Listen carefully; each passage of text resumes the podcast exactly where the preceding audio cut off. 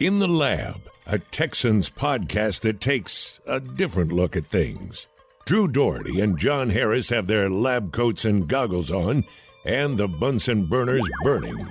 Here's Drew. Hello, friends, and welcome into In the Lab. I'm Drew Doherty. That's John Harris. He just put the U up, or did he?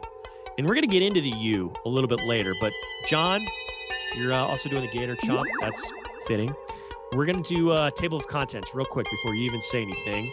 First, we're going to revisit what we just discussed last week, and we're going to do it again because we heard from Nick Caserio yesterday at the golf tournament. We're going to talk about the pass rush and what's been done to the Texans pass rush. And later on, we're talking about the 2001 Sugar Bowl. What?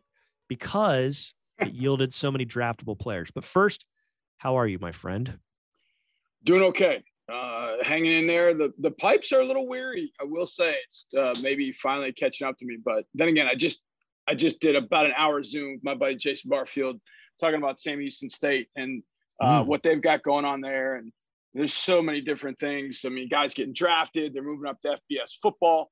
Uh, so a lot of things happening there in Huntsville. And our buddy Johnny Perry is the offensive coordinator there. Yes. So really cheering for John to do well uh, alongside K.C. Keeler, who I've got to know pretty well and uh, love as a head coach, and he's done a great job at Sam. So we had a long, long Zoom with that, but then uh, get the opportunity to jump in and do some in the labs. Man, we're ready to roll. Yes, John Perry, one of our all-time favorite assistants we've ever encountered. Good dude, very, very creative coach as far as some of the drills I saw him yes. do and some of the adaptations I saw.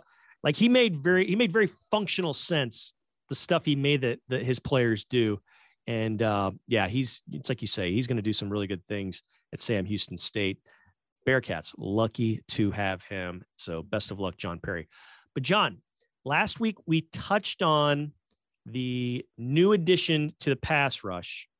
We mainly talked about the guy who the Texans signed right after uh, right after the draft. His name's Rasheem Green. Comes to town, uh, 6'4, 279. In 16 games, 16 starts last year, he played all 17 games for the Seahawks, six and a half sacks. He had four a couple seasons ago when he played uh, 16 games and got eight starts. You know, in his career, he's got 13 and a half, but he's a young, young guy. He was born in 1997 on May 15th. So in five days, think about that, John he's going to be 25 in five days. He's only 24 right now. Um, that's pretty wild if you think about that. So he's wow. a young, young player. But another guy who's not young, who was also added up front, is Mario Addison. And I say he's not young. He actually is because I'm an old ass man. I'm 44 years old, going to be 45. And, and, I don't even want to say what your age is because you're older yeah, than me. That's okay. But born a decade before. So he's going to be, or he's 34 right now. Um, is Mario Addison. Comes to town after spending quite a bit of time with the Bills. And before that, he spent an even longer stint. So I say quite a amount. He spent two years with the Bills, but between 2012 ish and 2019, he was a Carolina Panther and he was very solid for them. In his career, John, he's got 67 sacks. And in a stretch between 16 and 19, he had at least nine sacks or more every season, topping out at 11 in 17. This guy can get after the pass or after the passer. Lovie Smith and the Bears know him. He was a rookie on the Bears back in 2011. This is a very interesting. So you have those two guys along with Jonathan Greenard on the inside. You've got Lopez, you've got Maliek Collins, you've got a, few other guys in the mix there. Uh, Booker, the, the rookie. It's a very interesting mix. And I know we discussed it last week, but this defensive line, it, I think it's going to be better than what we saw last year. And it was a pretty good defensive line last year. Yeah, I think I'm Mar- Mario, um, Mario, Mario, Mario, Mario. I'm thinking Mario Addison. Every time we played the Panthers, which it, it wasn't a it wasn't a ton, but we did see them in 15, we did see them in 19. Yep. And then we saw the Bills every time we played a team that Addison was on, he always worried me, always. Yep. And there's a Played ferocity. The Panthers last year too. Yeah, there was a ferocity with the way that he rushes and the way that he gets after it that always troubled me because he, he never well, we should say he was never. I, I, think he started at different points, but either way, when he came into the game, whether starting or coming in for pass rush purposes, mm-hmm. he just had such violent ferocity with his rushes, whether it was with a move that he made or with his hands. Everything about him was just wow. I, you never, I never took my eyes off of him. And like you said, kind of the the the point of his career was like 2014, 2015 with the Panthers. From 2014 on, he had six sacks every year except for the COVID year of Buffalo. And even last year, at the age of 33, he had he had seven sacks. Mm-hmm. And he's probably gotten to a point now where he's more pass rush specialist than he is anything else, but that's okay. He's 260 pounds. He's got juice coming off the edge. And the years of wisdom that he can share with guys, he's seen a few things. And oh, by the way, Troy University spitting out Demarcus Ware, Osi Umenyiora, mm-hmm. Mario Addison. I mean, it's pretty good. Edge edge rushing you at Troy University. I mean, who, who really knew? But you know, in his his heyday with the the Panthers, he was. I just hated seeing him because of how much he could muck things up. Now, as an overall group, you look at it and go, it's it's kind of an eclectic group in some sense because but that's sort of what you want with this type yeah, of defensive so. line you know? I think i think you're right. As long think as about because think about those carolina and think about those carolina lines. You bring him up they had like four it seemed like they had like four or five guys who were just pains in the asses you know and yeah. they're all different pains in the asses. Right. And i and that that's you know with John Greenard kind of the guy that's up and coming then you got addison the seasoned vet who's seen pretty much everything. Mm-hmm. i think you know, Rasheem Green is the guy to me that's it, just like Demarcus Walker was interesting last year. Green is interesting because I think Green plays both inside outside and can be very effective in both roles. And I, I think watching Walker last year and how he did it, I think the Texans said, Hey, we'd like that concept, but maybe we can get a little bit younger and a little bit more explosive at the same time with the same type of body in some sense. And, and that's kind of what Rasheem Green is. So you kind of have your the Mar- Demarcus Walker inside outside type with Green, who is younger and, and more explosive. And then you've got the guys in the inside with Maliek and uh, Ross and Roy Lopez. And I was watching the Titans game yesterday. Man, they gave those guys fits from the Titans. Mm-hmm. They really gave them fits. Now, it wasn't always perfect. There were a couple times they were kind of up the field and, and out of a gap. But for the most part, Roy and, and Maliek were very tough to block in that game. And you throw them into the mix with those guys, and I'm and not even mentioning guys like Jordan Jenkins and Derek Rivers, that both of those guys are different from the other guys. I mean, Jenkins is a little like Mario Addison. Derek Rivers is, I think, really never been able to do more than scratch the surface because of injuries over mm-hmm. the years.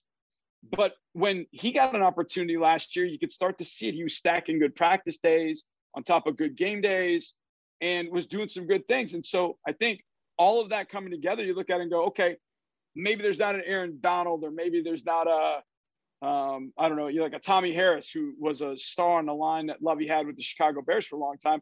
Maybe you don't have one of those guys, but the pieces of the puzzle fit together seemingly pretty well. Now, you're not going to be able to keep everybody up front, but what we saw last year, I think, is key. And that is the number of guys that they rotate during a game.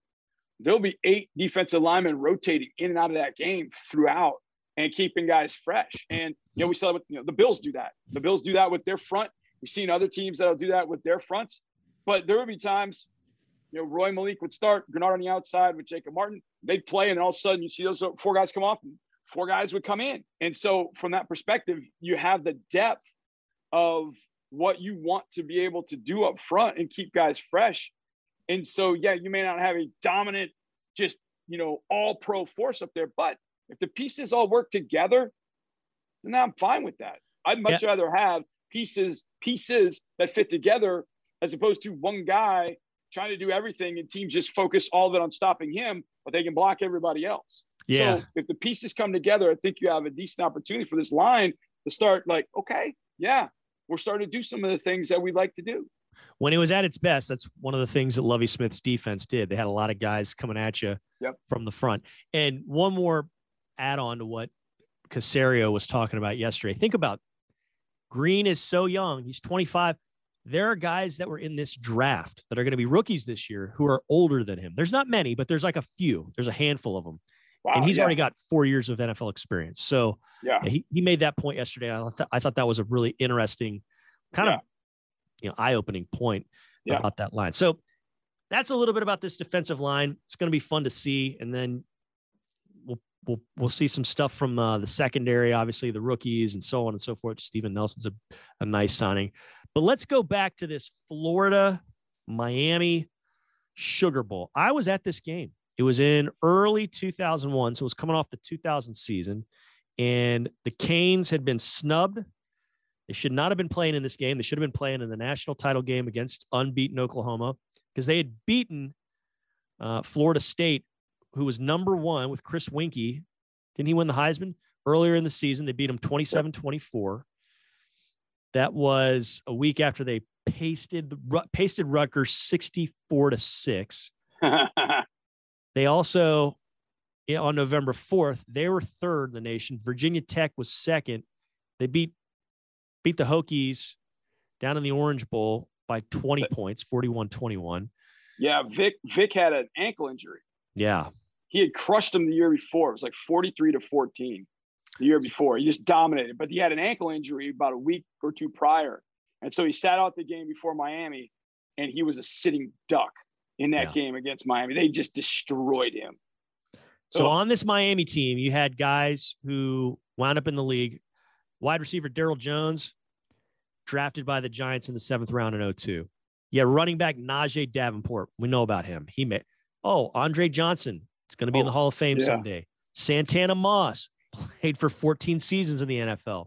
Ken yep. Dorsey didn't play in the NFL very long, if at all, but good college quarterback. James Jackson made it to the league with the Browns, the Packers, the Cardinals. Clinton Portis, we know all about Clinton Portis. Uh, that's a pretty good lineman. Bryant McKinnie, Mount McKinnie, he's one of the best First that's rounder, ever done yeah. it.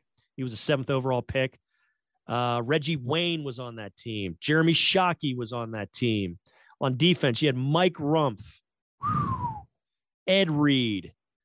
I mean, Dan Morgan, yep. Chris Can. You had some Damione Lewis, uh, just like goes on and on and on and on. That was and a then, Damione Lewis was a first rounder that Lovie Smith uh, was instrumental in in mm-hmm. drafting mm-hmm. with the Rams, I believe, in 2001, I think. Yeah, he had a cup of coffee with the Texans late in his mm-hmm. career in yep. uh, 2010, 2011 ish, and then the the Gators they lost that game. They weren't as good, obviously, but they came into it ranked seventh. Um, they got hic- I had hiccups against Mississippi State they lost to Florida State pretty badly. Oh yeah, but you know, they beat good. some top top twenty teams. They had some pretty good players too. Rex Grossman was their quarterback. He wound up playing in uh, a Super Bowl. Jesse Palmer, the Bachelor, not bad. Uh, mm-hmm. Who else? Jabbar Gaffney, Reche Caldwell, yeah, Gerard Warren, Lito Sheppard. I mean, they had they had players all over the place too. That's a pretty darn good matchup. I, you brought that up last week, and the only game off the top of my head that I can think of that might come close to matching that firepower would be the Texas USC matchup in, in the title yeah. game. Texas USC. I mean, the thing, the the the difference. So I, I looked up. So it started with 2019 LSU Alabama when we drafted Stingley mm-hmm. and then Metchie and then Deculus. And that's what spawned this whole talk. Right. Yeah. Because that was three. So in that 2019 LSU Alabama game, I was trying to figure out like, is there more high level talent drafted in that game than any others? And so I started there. And in that game, now there are four players still at Alabama, and I think of those four, three of them at a minimum could be all four have a have a potential of being uh, day one, day two picks. Mm-hmm. So you could have more. But in that game right now, there are 18 first rounders, 11 second rounders, and nine third rounders. So 38 players in that game were drafted in the top three rounds. So then I start thinking about other games. You mentioned Texas USC. Now I haven't done the the uh, I haven't done that one yet. Uh, but the Miami Florida State game in 2000 was one I thought a lot about. The difference in that game, like in the in the 2019 LSU Alabama game, all three quarterbacks that played, Mac Jones, Tua Tagovailoa, and Joe Burrow, were all drafted within the top 15 picks. Dorsey was in the seventh round, and Chris Weinke went in the fourth round. Mm-hmm. So the quarterbacks are different. And it's kind of a little bit of the same in this one because Dorsey was drafted in the seventh. But Rex Grossman ends up being a first round pick, and he took the Lovie Smith coached Bears to the Super Bowl in 2006. But one of the things about this game, too, was I had been in Florida at this particular time.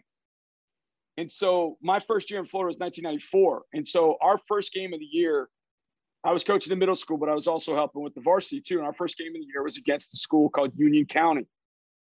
And so the guys all told me, okay, Union County's pretty good, man. Just just so you know. And I was like, oh, okay. And they were telling me about this quarterback and running back.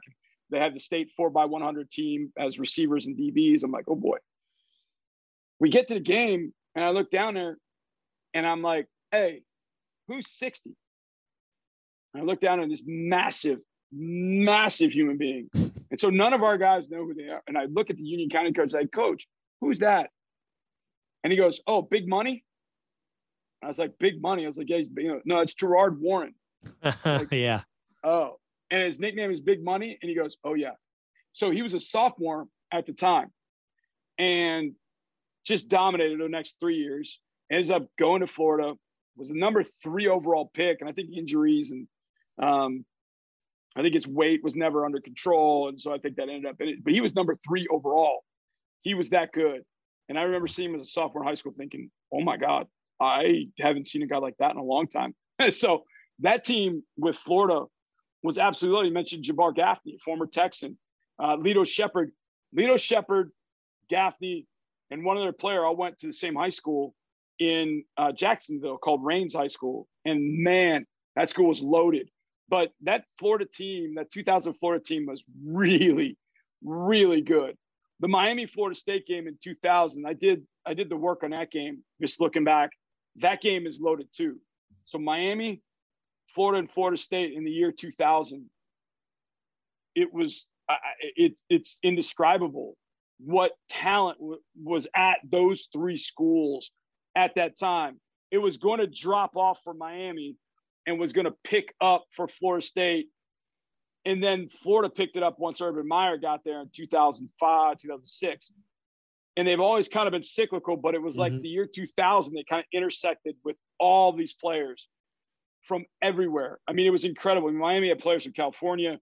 Uh, Florida had a quarterback from Canada. I mean, it was it was bizarre. And it was Bobby Bowden and it was uh, Butch Davis and it was Steve Spurrier. I mean, it was it was incredible. Um, but that Texas USC game, it'll be fun to go back and look at that one and see. And the thing about that one is you had the, you had two quarterbacks; they were first rounders, and, and that was what separates these other games. Is that 2019 LSU Alabama had the quarterbacks that went in the first round. That Rose Bowl had Matt Leinart first rounder, Vince Young first rounder, and so those that that's kind of the difference. But I want to go back and look at that USC uh, Texas game because it's yeah it's it's pretty loaded too. But the only one that I, I've found that no one can match yet is that 2019 LSU Alabama game. I mean it's it's beyond comprehension what was all all the talent in that game right now. And that's probably going to be the one that has more NFL staying power. Certainly the certainly the Sugar Bowl does because yes. they, their guys that played in that game they lasted longer in the NFL than the yep. Texas USC guys. I mean, really, it was the USC linebacking crew, and they were all young in that yep. game. They wouldn't Clay, get drafted until Cushing, like yeah, oh nine, Fuga, yeah. Mm-hmm. So th- yeah, and then they had some good guys on. You know, Darnell Bing, great college player, made it in the NFL yeah. a little bit, but yep. just didn't have like the star staying power that that that one did. But yep anyhow, well, Man. it's always always good taking a stroll down memory. I was at that game. I was at the Sugar Bowl in uh in the Superdome. It's fun. That's I crazy. Just, I didn't know that until today. Yeah, That's yeah. my cool. buddy, my good buddy Clark Gaines, who he's come to uh come to NRG Stadium a time or two. His little brother Andy. We're all good pals, and uh Clark and I went to college together, and he had us over. Said, "Come on to the Sugar Bowl." He picked me up from the airport. Uh, I think the 30th of December because we did New Year's Eve, and he was coming straight from the Saints upset of the the reigning world champion Rams. Yes. And yes. he said, "I can't really hear you right now." He was talking real loud. He's like, they played Who Let the Dogs Out about 48 times during the game. So, yeah. But it was a fun New Year's Eve. We went and saw the game a day or two after that. Time. Oh, that's awesome. That's very cool. All right. Well, uh, this has been In the Lab for John Harris. I'm Drew Doherty, and we will see you next week.